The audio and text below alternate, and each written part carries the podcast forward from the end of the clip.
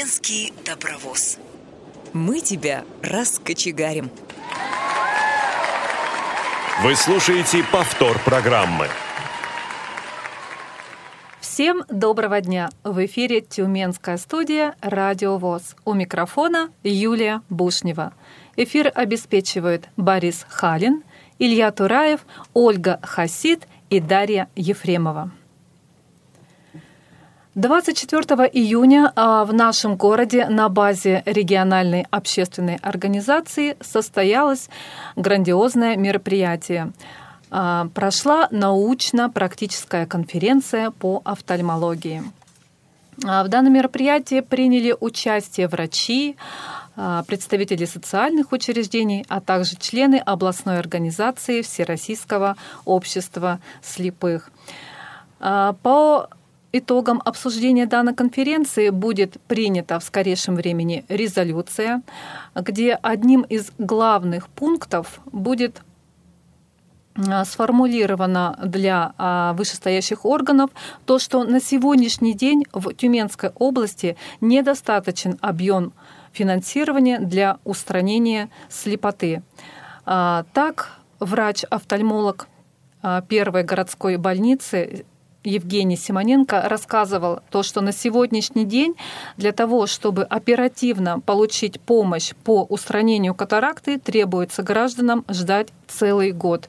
Это недопустимо, считают члены общественной организации, потому что за а, такой промежуток времени действительно человек может получить неустранимую слепоту.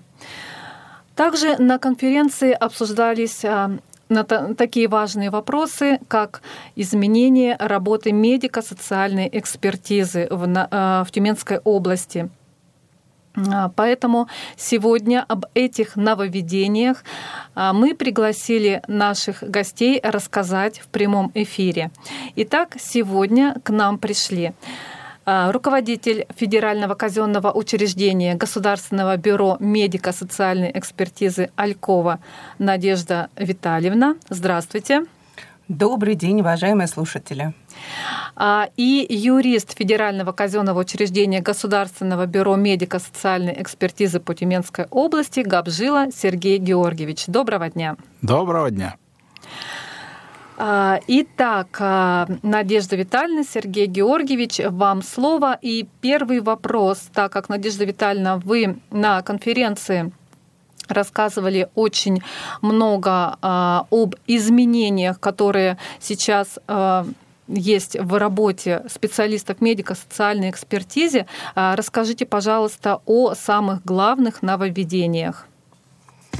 А, да, действительно, а, на сегодняшний день а, учреждение медико-социальной экспертизы, оно называется Главное бюро медико-социальной экспертизы по Тюменской области, работает с направлениями на медико-социальную экспертизу, которые готовят поликлиники, оформляют поликлиники и сами без участия граждан передают нам и э, гражданам прежде необходимо было написать заявление, собрать пакет документов, взять это направление в поликлинике, и вот это все принести в учреждение медико-социальной экспертизы.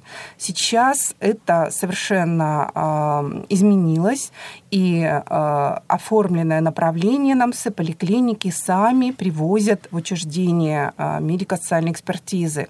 Более того, с этого года стало внедряться оформление а, и отправка а, направлений на в электронном виде. И сейчас идет отладка вот этих всех электронных механизмов, и мы уже реально сегодня получаем эти направления на и проводим уже экспертизы по таким направлениям, которые получены именно в электронном виде. Они юридически легитимны, они имеют электронные цифровые подписи, они содержат все необходимые данные. То есть для граждан это значит, что человек прошел обследование в поликлинике, затем его уведомила или врачебная комиссия поликлиники, или его лечащий врач о том, что направление готово и направлено в учреждение МС, а потом позвонили из учреждения МС и сказали, что по нему решение уже вынесено, э, решение такое-то, и для реализации программы реабилитации нужно обратиться туда-то и туда-то, и что э, ему по почте заказным письмом направлены по такому-то адресу документы по результатам экспертизы, то есть справочка об инвалидности, индивидуальная программа реабилитации, если она нужна ему на бумаге. Вот, потому что с этого года еще одно нововведение. Индивидуальная программа реабилитации составляется исключительно в электронном виде. И на бумаге мы ее отпечатываем, только вот эту электронную карту э, ИПРА, только если это требуется инвалиду. Если же ему это не требуется, э, чтобы мы это распечатывали, ему присылали, то он может сам ее получить и распечатать э, сколько угодно ему необходимо Э, экземпляров из своего личного кабинета в Федеральном регистре инвалидов. Регистре. То есть а, человек может зайти на госуслуги, да, правильно я понимаю? На госус... Через госуслуги, Через да, госуслуги да. в личный кабинет и уже ознакомиться с ИПРА да, самостоятельно. Там, да, там увидеть а, сведения о результатах экспертизы и содержание своей ИПРА. И увидеть ее вот в электронном виде, распечатать на бумаге точно так же, как это сделаем мы, и пришлем ему по почте. Угу. Надежда Витальевна, вы еще говорили про сроки проведения МСЭ. Они изменились. Да, буквально вот 16 июня вступила, вступил в силу новый приказ Минтруда, который регламентирует порядок а, и организацию проведения медико-социальной экспертизы и э, вообще раньше медико-социальная экспертиза относилась к перечню государственных услуг. Сейчас э, она к такому перечню не относится впрямую, относится к государственной функции – но, тем не менее, а, эту государственную функцию все равно мы исполняем в определенном порядке. Этот порядок утвержда... утверждается Минтрудом России. Вот именно этот порядок новый и вступил в силу 16 июня. И там удлинили сроки проведения экспертизы. Раньше они составляли 30 календарных дней. Сейчас они составляют 30 рабочих дней. Соответственно, а, все выходные они немножко удлиняют этот срок. Кроме этого, если при проведении экспертизы выясняется, что пациенту необходимо провести какие-то дополнительные медицинские обследования для того, чтобы уточнить состояние его здоровья и тяжесть имеющихся нарушений здоровья, то э, все время, которое необходимо для этого обследования, оно не включается в эти сроки. То есть экспертиза как бы приостанавливается на период проведения этого обследования, а уже после его завершения экспертиза вновь продолжается и завершается уже с вынесением экспертного решения. Ну, нужно сказать, что кому-то это может не понравиться, да, потому что хотелось бы пораньше получить уже э, результат и меры социальной поддержки, а, особенно если человек на больничном листе, например, потому что больничный лист будет завершен датой, предшествующей началу МСЭ, а все время проведения МС больничный уже не оплачивается, а э, меры социальной поддержки, которые человек получит при установлении инвалидности, тоже, получается, будут несколько позже назначены. И вот возникает какой-то период, когда человек может остаться вообще без каких-то средств, дохода. Поэтому здесь, конечно, есть минусы. Но а, есть и плюсы в том, что человек а, имеет возможность, чтобы более объективно, с учетом всех а, объективных данных, эксперты могли оценить его состояние и вынести абсолютно а, грамотное, объективное экспертное решение, соответствующее его состоянию.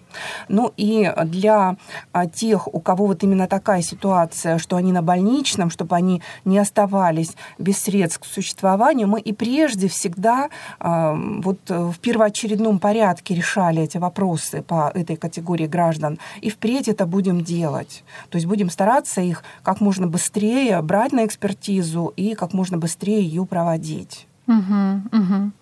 Надежда Витальевна, смотрите, а если вдруг а, у гражданина возникает такая ситуация, что в медицинском учреждении ему отказывают в направлением на МСЭ по каким-то причинам, а что ему в таком случае нужно сделать? Какие шаги предпринять?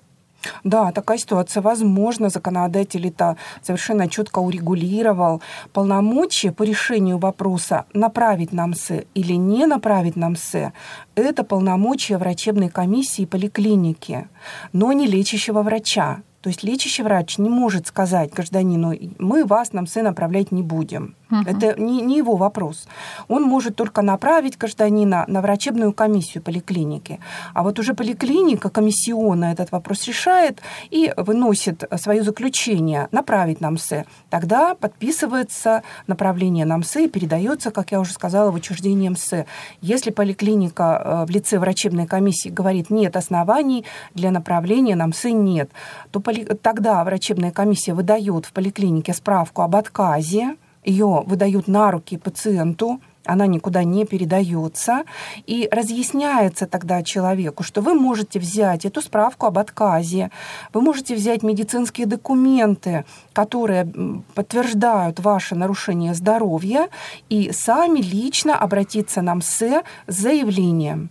Причем это заявление можно как прислать по почте обычным письмом, так принести лично, так и очень удобный способ – это а, подать через портал государственных услуг. Там сейчас а, как раз изменения тоже проведены в части электронных сервисов для подачи заявлений в учреждение МСЭ. И вот э, подать заявление на проведение МСЭ, если есть направление на МСЭ, сейчас нельзя через портал госуслуг.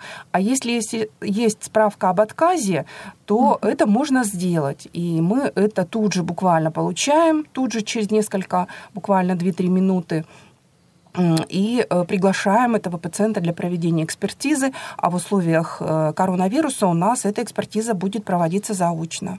А, то есть справка об отказе а, действительно нужна, и человек вправе ее прямо потребовать а, от комиссии, от медицинского учреждения. Да, то есть угу. на комиссии либо, либо, либо направление на МС, либо угу. справка об отказе. Одно из двух такое решение должно быть выдано. Угу. А, да, понятно. Вот э, мы сейчас затронули, кстати, тему а, про коронавирус. До октября 2021 года учреждение МСЭ перешло а, на работу в заочном режиме. Вот как сейчас происходит данная работа, как осуществляется подача документов гражданами, как, как работаете вы сейчас? Расскажите, пожалуйста, Сергей Георгиевич. Ну, э, порядок э, общий, он ровно такой же, как и был. То есть, если гражданину оформлено направление, то он, э, то направление эта медицинская организация, медицинская организация нам передает, и мы с ним работаем. Если же направление медицинская организация нам не оформила, а у гражданина заканчивается срок инвалидности, то не позднее, чем за две недели мы начинаем работу, нам передают списки из пенсионного фонда, согласованные с Федеральным бюро медико-социальной экспертизы, они их распределяют по регионам. И если за две недели к нам не поступает направление, мы начинаем распределение этих списков и автоматическое продление инвалидности на полгода. То есть тем, кто у нас не пришел э, тем, на кого у нас не поступили направления. Угу. Ну, это тоже связано с а, Да, связано с ограничением, с, ограничением. в связи с распространением угу. коронавирусной инфекции. Это у нас э, вступи, ну, начали действовать мы так с апреля прошлого года. Угу. То есть первые постановления появились тогда, и сейчас до октября пока что временный порядок действует. Будет он продлен дальше или нет? Это зависит сложно. уже от... Да, зависит от эпидемиологической угу. обстановки. Но э, что можно сказать по поводу... А в, а в остальном вся экспертиза у нас идет сейчас заочно. Кроме случаев, когда гражданин не согласен с решением, которые вынесли ему, опять же, если медико-социальная экспертиза проводилась, то есть если только было направление, вынесено решение, к примеру, он хотел, э, человек, э, имея третью группу, претендовал на вторую, но оснований не было, сохранилось третье, он может подать заявление, и его лично уже будут смотреть, если он, опять же, изъявит такое желание, экспертным составом. То есть это второй уровень медико-социальной экспертизы в порядке обжалования. У нас есть такой механизм. Угу. Смотрите, вот, а, то есть я правильно понимаю, что сейчас а, граждане, они даже как бы, ну, очно с вами не встречаются, потому что медицинское обследование направляет врач, да, лечащий там или как-то там. Да, нам поликлиника направляет. Поликлиника. Угу. передает нам направление на медико-социальную экспертизу, угу. либо на бумажном виде, либо в форме электронного документа. Наши специалисты уже оценивают, все ли в этом направлении есть, все ли документы приложены. Угу. Если все документы приложены, то, собственно, решение выносится тут же. Если же каких-то документов не хватает, или, либо же э, есть какие-то противоречивые данные, то мы вынуждены делать запросы, либо по вступившему вот тоже не так давно порядку, э, если у вас есть определенный перечень обследований, начнем с этого, который он утвержден совместным приказом Минтруда и Минздрава, который должен быть проведен, который должен при направлении на медико-социальную экспертизу. Если э, человек с определенной патологией, ну, самое простое нашу возьмем, э, человек с нарушением зрения угу. не прошел окулиста, а нам дали направление по зрению без заключения окулиста. Э, заключение окулиста в данном случае Э, один из основных документов. Если такого нет, мы просто направление целиком возвращаем обратно для того, чтобы в течение двух недель э, провели необходимое обследование. И в этом случае уже поликлиника должна связаться будет с гражданином, и мы тоже гражданина уведомляем о том, что мы вернули направление. Угу.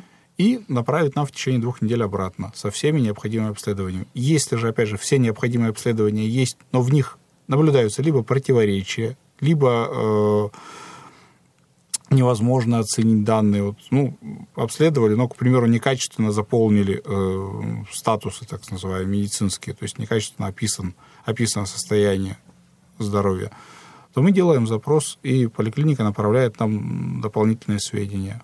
Угу. Сергей, ну а насколько вот такой метод определения а, инвалидности объективен и эффективен, вот а, с, если учитывать именно ну, ваши интересы, да, не интересы граждан? Ну, для, э, как для наших специалистов, в принципе, для граждан это более э, удобный, удобный да? способ. Угу. При условии, что все обследования, все э, необходимые анализы проведены качественно, все описания сделаны грамотно. К сожалению, э, сейчас вот в этот год, э, ну, сложный, связанный с распространением коронавирусной инфекции, не, человек не всегда мог и пройти обследование, и медицинская организация не, не всегда могли его обследовать качественно, и поэтому качество направления нам все периодически страдало от э, того, что не можно, невозможно было провести все обследования. Но в целом сам порядок, он для гражданина проще. То есть ему не нужно лишний раз ходить э, на комиссию. Он угу. только, получается, прошел в медицинской организации все обследования необходимые. А, они передали нам документы, мы вынесли решение и только его уведомили. А если он не согласен а, с присвоением, допустим, той или иной группы инвалидности, угу. как он может обжаловать это решение? А, как и раньше, в месячный срок э, может подать заявление. Также дистанционно. Да, также дистанционно можно подать. Можно, э, ну, кто-то у нас письменно лично приходит, у нас администратор в этом случае принимает заявление. А кто-то почтой направляет, кто-то через госуслуги. Угу. Все заявления рассматриваются, и если заявление поступило в срок, то мы проводим освидетельствование по а обжалованию. Сколько, а, вот э, если сравнивать, допустим, за предыдущий год, много ли было заявлений вот по такому поводу от граждан? Надежда Витальевна более цифрами больше, чем, Надежда лучше, чем я владеет, и она ответит, я думаю. По обжалованию сейчас гораздо реже, эм, буквально в 10 раз э, уменьшилось количество обжалований. Ну, просто потому, что количество экспертиз по направлению стало существенно меньше. А основная доля нашей работы сегодня – это автоматическое продление вот. А, и первичное а, прохождение МС, первичная. То есть повторных у нас стало гораздо меньше. Вот. А, повторное направление оформляют только тем, у кого ухудшилось состояние здоровья, как правило. Вот для этой категории а, пациентов, конечно, это важно, критично. А для тех, у кого состояние стабильное, смысла особого писать им направление и проводить экспертизу нету, потому что мы им в любом случае автоматически продлим на 6 месяцев. И будет это до 1 октября этого года еще продолжаться. Угу. Вот. Поэтому и обжалование количество существенно уменьшилось. А, скажите, вот, а есть ли смысл вообще учреждениям МСЭ перейти полностью на заочный режим? Ну, полностью заочное свидетельство, я считаю, что это нецелесообразно, потому что бывают ситуации, когда личный осмотр, он дает э, гораздо больше, чем описано всеми докумен... во всех документах. Угу. То есть, Но а... это нужно смотреть, то есть в зависимости Более. от патологии, в зависимости от каких-то групп заболеваний, скорее всего. А, но необходимость в очном свидетельстве, на мой взгляд, нужна. Угу. То есть такой метод все-таки, ну, мы надеемся, что он будет временный, да, присвоение инвалидности. Ну, хочу, если честно сказать, мне кажется, граждан, гражданам, да, вот как Сергей вы сказали, это более удобно, потому что не надо никуда ехать, а некоторые действительно испытывают стресс, а, когда попадают к вам. Поэтому, ну, посмотрим, что будет дальше. А, Надежда Витальевна, вы еще говорили о том, что если, допустим, человек э, потерял свои документы и про или справку МСЭ, то сейчас также упрощен упрощен запрос да, угу, для угу. подачи дубликатов вот таких документов. Вот расскажите, пожалуйста, об этом. Да, действительно, особенно человек незрячий, он может документы потерять и даже не заметить это, обнаружится гораздо позже. Вот. Э, сегодня законодатель э, дает такую возможность через портал госуслуг подать заявление на оформление дубликата. И там просто заполняются нужные поля. Это все занимает буквально какую-то минуту-полторы. И мы получаем это заявление от человека в электронном виде. Э, соответственно, если у нас э, имеются медико-экспертные дела еще не уничтожены по сроку хранения, то есть это какая-то старая справочка, но дело экспертное у нас еще э, в нашем архиве имеется, то мы поднимаем это дело и оформляем этот дубликат, человеку прозваниваем, сообщаем, что да, вот мы все оформили, вам выслали, и на портале госуслуг тоже он может зайти и увидеть, что да, вот у него оформлена новая справка, она идет к нему по почте заказным письмом. Если уже такая ситуация, что вообще когда-то давно эта справочка выдавалась, и уже дело экспертное по сроку хранения уничтожено было, а срок хранения был период, когда 10 лет э, составлял, и через 10 лет многие дела э, уничтожались. Сейчас он составляет немного больше, поэтому каких-то дел у нас уже нет, они были уничтожены, какие-то еще есть. Э, если вот такое старое дело, которого уже нет, тогда мы делаем запрос э, в пенсионирующую организацию, потому что у каждой справочки МС есть корешок. Он называется выписка из акта освидетельствования. И выдавая гражданину э, справочку, вот этот корешок, эту выписку, мы всегда в 100% случаев направляем в пенсионный фонд для того, чтобы они, получив эту выписку, а, назначали человеку пенсионные все выплаты. И у них на основании этой выписки заводится пенсионное дело. Выписка это там хранится. И у них сроки хранения пенсионных дел гораздо дольше. Сейчас они тоже все оцифрованы, у них все в информационных системах имеется. Вот. И мы тогда запрашиваем у них сведения из этой выписки.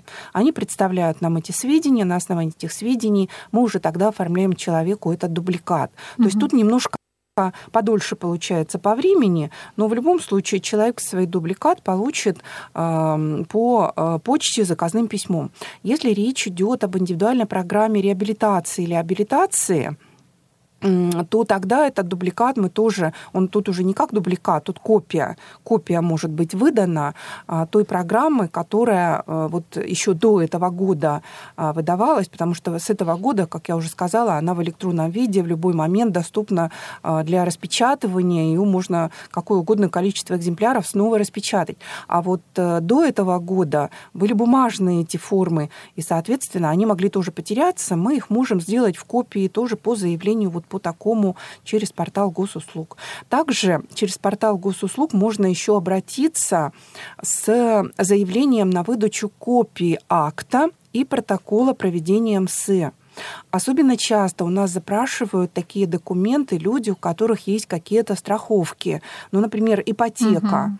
Чтобы взять ипотеку, банки просят застраховать свою жизнь. Соответственно, есть э, страховка. И если Э, человек получил инвалидность, то э, в страховой компании там это как страховой случай прописан во многих полисах, во многих вот этих программах страхования. Но для того, чтобы эм, этот страховой случай они отработали, необходимо им предоставить копию акта и протокола проведения МСЭ. Иногда они еще просят копию направления на МСЭ. Вот. И люди к нам просто вот приходили, а, по почте писали, просили эти документы им выдать. Сейчас это тоже можно сделать через портал госуслуг, сидя у себя дома в любое время дня и ночи. То есть mm. очень удобно вот через портал сегодня э, эти сервисы использовать. Очень удобно. Да. А, лично я воспользуюсь этим этим удобством, так как справка МСЭ у меня изрядно поистрепалась, поэтому, да. поэтому я воспользуюсь. А, дорогие радиослушатели, вы можете звонить к нам сюда в студию, а, задавать интересующие вопросы нашим гостям по номеру телефона 8 800 716 45, либо на skype radio.voz. А, итак, еще одно актуальное, кстати, актуальное, актуальный вопрос, направление, которое обсуждалось на конференции. А, это включение в индивидуальную программу реабилитации и абилитации телефонов, а, смартфонов а, с говорящим помощником голосовым и также программное обеспечение для инвалидов по зрению. Инициаторами выступала областная организация. Ваша организация «Надежда Витальевна» также готовила обоснование для вышестоящих органов. Расскажите, пожалуйста, каков результат вот этой инициативы? Результат, к сожалению, пока такой, что вступило в силу у нас 22 июня а, новые, а, новое правило, это новый приказ а, Минтруда России об утверждении медицинских показаний и противопоказаний для обеспечения инвалидов техническими средствами реабилитации. И в этом приказе пока как медицинские показания для лиц патологии зрения телефоны не определены. Они по-прежнему остались здесь э, иметь э, медицинские показания только для лиц патологии слуха. То есть пока вот э, ситуация такова. Ну, я думаю, что можно будет обращаться повторно, но обоснование какое, что для лиц патологии зрения нужны а, приложения к этому телефону. А вот для лиц патологии слуха а, это немножко другой способ коммуникации уже, поэтому вот для них это осталось в показаниях. Ну и плюс клавиатуры по Брайлю там остались тоже, как и прежде, для лиц слепоглухих. А, да, просто вот а, лично на мой взгляд, а, мне кажется, что среди слепоглухих людей просто ну, минимум людей, которые могут работать на, также и на телефонах, и на устройствах, где есть программное обеспечение.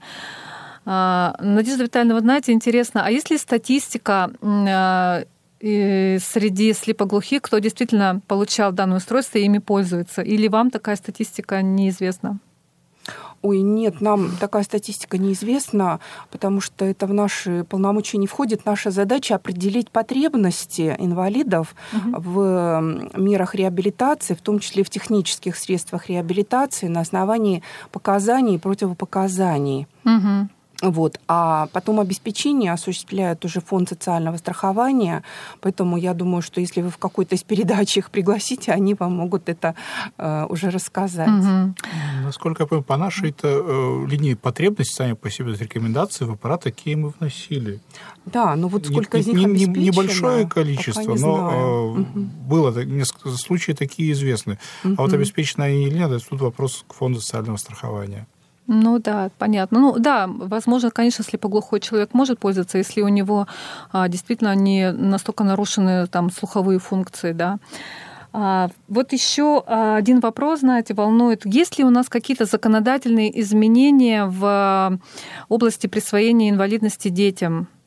Может быть, какие-то новшества, нововведения есть или да, ничего? Да, есть, да. да?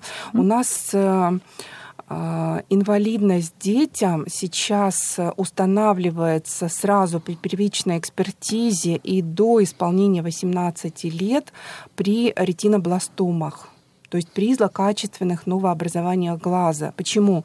Потому что детям нужно э, очень часто систематическое, периодическое э, протезирование глаза.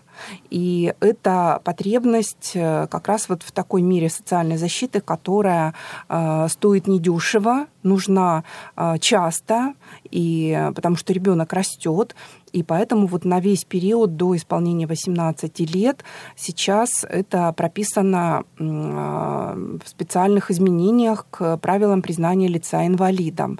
Прежде, вот до прошлого года, этим детям мы инвалидность устанавливали только в течение пяти лет после завершения радикального лечения данного заболевания. Потом инвалидность а, мы снимали, но дело в том, что а, основным методом лечения это удаление, нуклеация глаза. Соответственно, необходимо последующем протезирование, оно будет необходимо всю жизнь. И э, ребенок продолжал расти, протезирование ему было по-прежнему необходимо и часто, но после пяти лет э, статуса инвалидности э, мы его уже установить не могли. Вот. И поэтому на это было обращено внимание э, законодателя, общественными организациями инвалидов, и э, законодатель счел необходимым внести эти изменения. И сейчас мы им исполни... Э, до исполнения 18 лет устанавливаем категорию ребенок-инвалид. У детей же нет группы инвалидности. Угу. Вот у них категория ребенок-инвалид. Угу. А, критерии присвоения инвалидности на сегодняшний день как-то поменялись или все тоже? У нас с 1 января 2020 года 585 приказ вступил в силу. Да. То есть новые критерии инвалидности да. вступили в силу. В, э, и они как раз разделены на критерии детские и взрослые. То есть до 18 лет отдельный перечень и э, старше 18 лет отдельный перечень.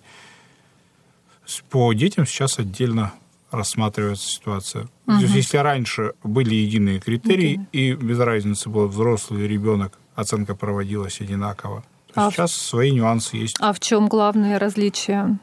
Ну, здесь, опять же, нужно смотреть каждую конкретную патологию. Однозначно угу. не скажешь, но э, подходы к э, оценке детской инвалидности, они немножко поменялись. Угу. Ну, а острота зрения поля а, не одинаковые, как и у детей, так и у взрослых? В данном случае, да. По угу. остроте зрения, по полям зрения здесь э, плюс-минус э, все соответствует. Ну, не изменились критерии. Потому что там, там изменений как бы по этой линии быть э, и не может. Угу. Единый подход и там, и там. Просто, у, просто детям не принципиален сам по себе разброс в остроте зрения, то есть у них до определенного предела, грубо говоря, э, если сравнивать с взрослым, то до третьей группы инвалидности.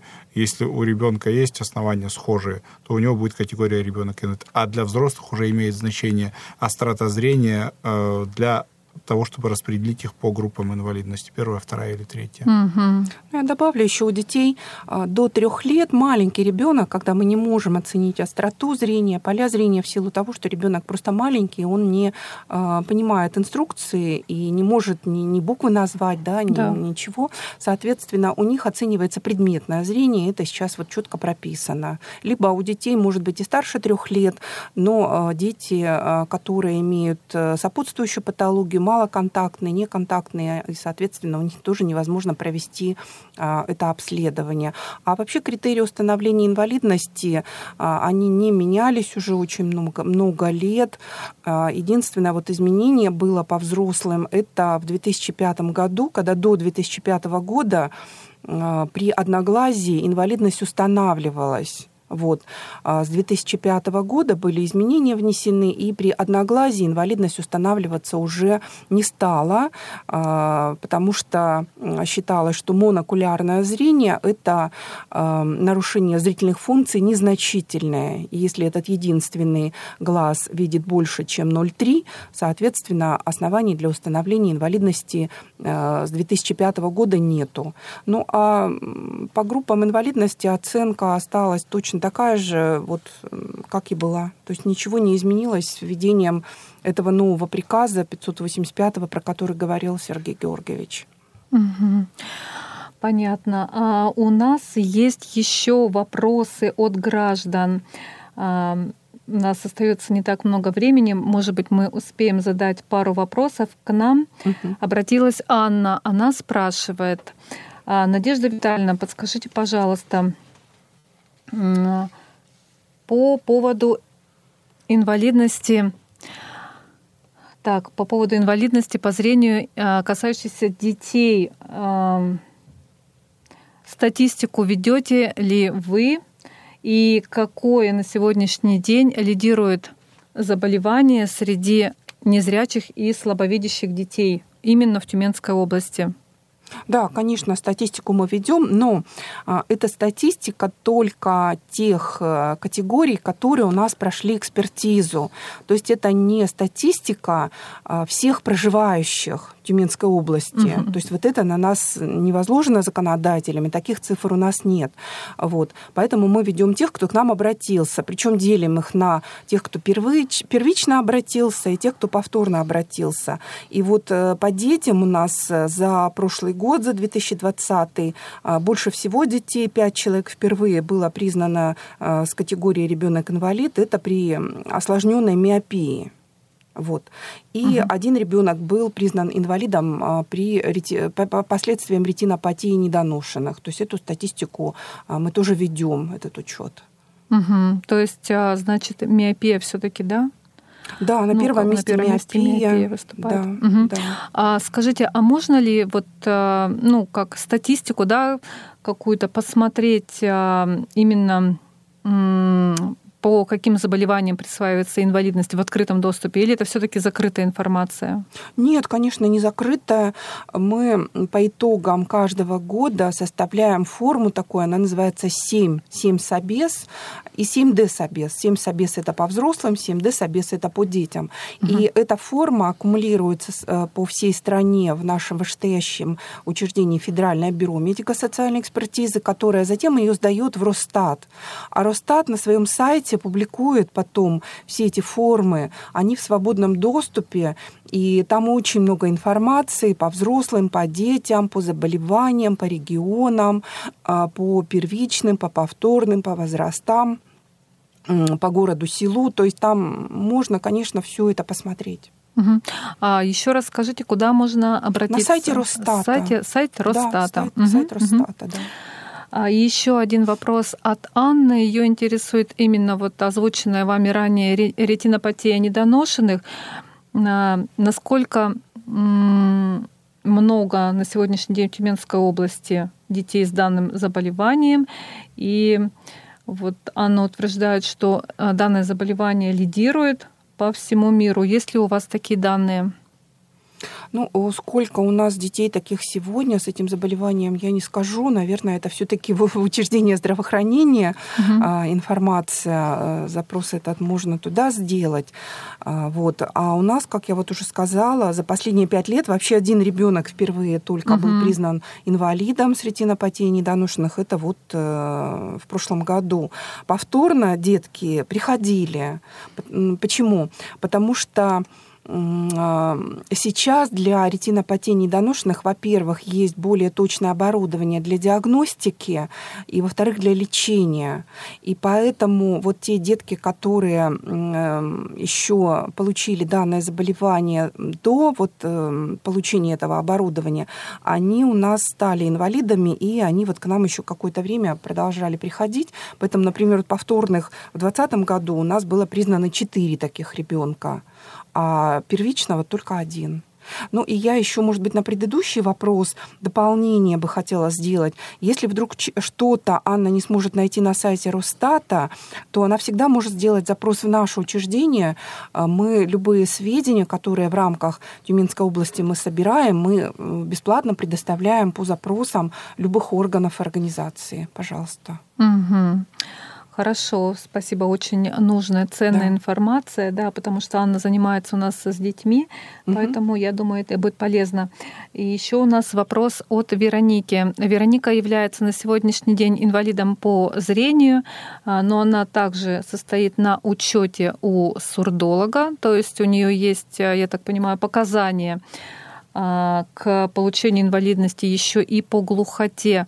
Вот какие нужны ей шаги предпринять, чтобы получить дополнительно вот а, как это сказать, инвалидность еще и ну, по глухоте, то есть стать угу. инвалидом по слепоглухоте? Угу.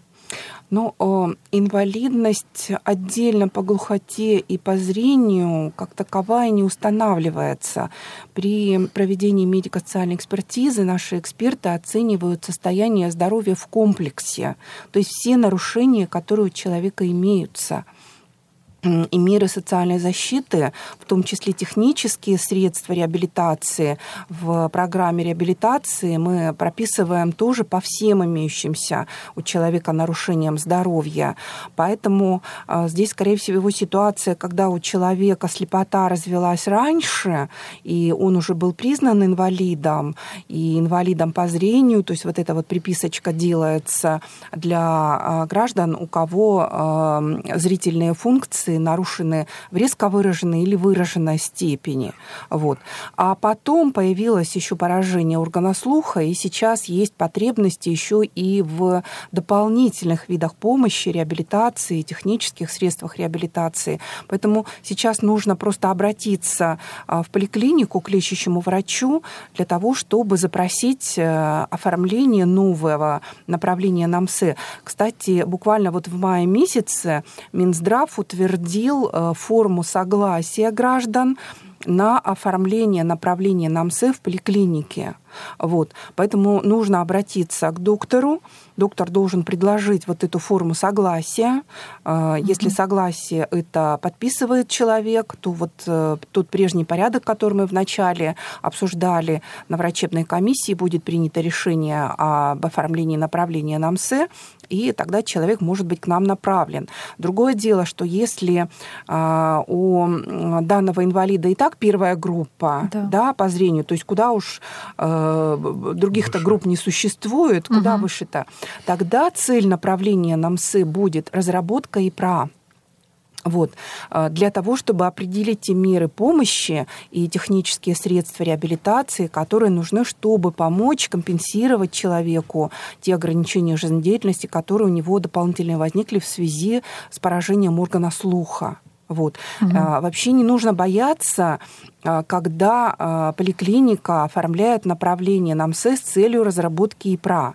Потому что в этих случаях эксперты Бюро МСЭ не а, трогают э, статус инвалидности.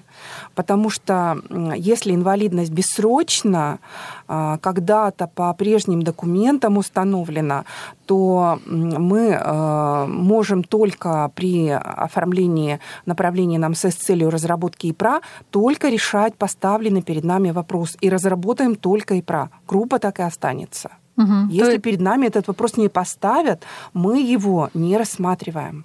Угу. То есть а, изменения, изменения произойдут только в ИПРА. А да. А статус там слепоглухой человек, там слепой, это как бы ни, никакой роли не меняет. Я правильно понимаю? Там в ИПРА будет В ИПРА отметка, будет прописано. да, Мгм. там будет отметка о нарушенных функциях, то есть какие нарушены функции, там будут сенсорные функции, указана их степень, и указано отдельно будет по зрению и по слуху. И, соответственно, из этого будет видно, что человек слепоглухой или ам, слепо а, слабослышащий, можно так сказать. Мгм. А, Надежда Витальевна, Сергей Георгиевич, мы а, вас благодарим за то, что пришли к нам в студию. Вы рассказали очень много, а, очень информация нужная. Поэтому, я думаю, многие воспользуются тем, что вы сегодня сказали, и поступят, я думаю, хотела сказать адекватно, грамотно. А, Вот, и благодарим вас за то, что нашли время, пришли. А, Спасибо вам. Спасибо за приглашение. Спасибо за Я приглашение. думаю, да, я думаю, если будут какие-то нововведения, изменения, мы будем с вами всегда на связи и будем выходить в прямой эфир. Всего доброго. А мы с вами, уважаемые радиослушатели, услышимся через месяц. Всем пока-пока. До свидания. До свидания.